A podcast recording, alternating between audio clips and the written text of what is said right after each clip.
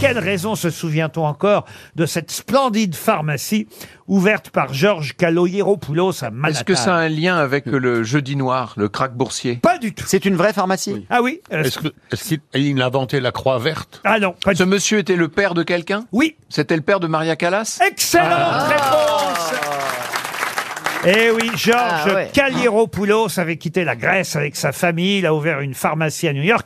Elle était toute petite, la petite Maria. Elle avait 5 ans, elle a même traversé la route alors qu'il fallait pas ce jour-là. Ah bon Et elle s'est fait euh, renverser. euh, Ah, et elle est morte. Non, Bah non Ça marche pas. Oui, mais dans les épisodes, dans la saison d'après, ils l'ont ressuscité.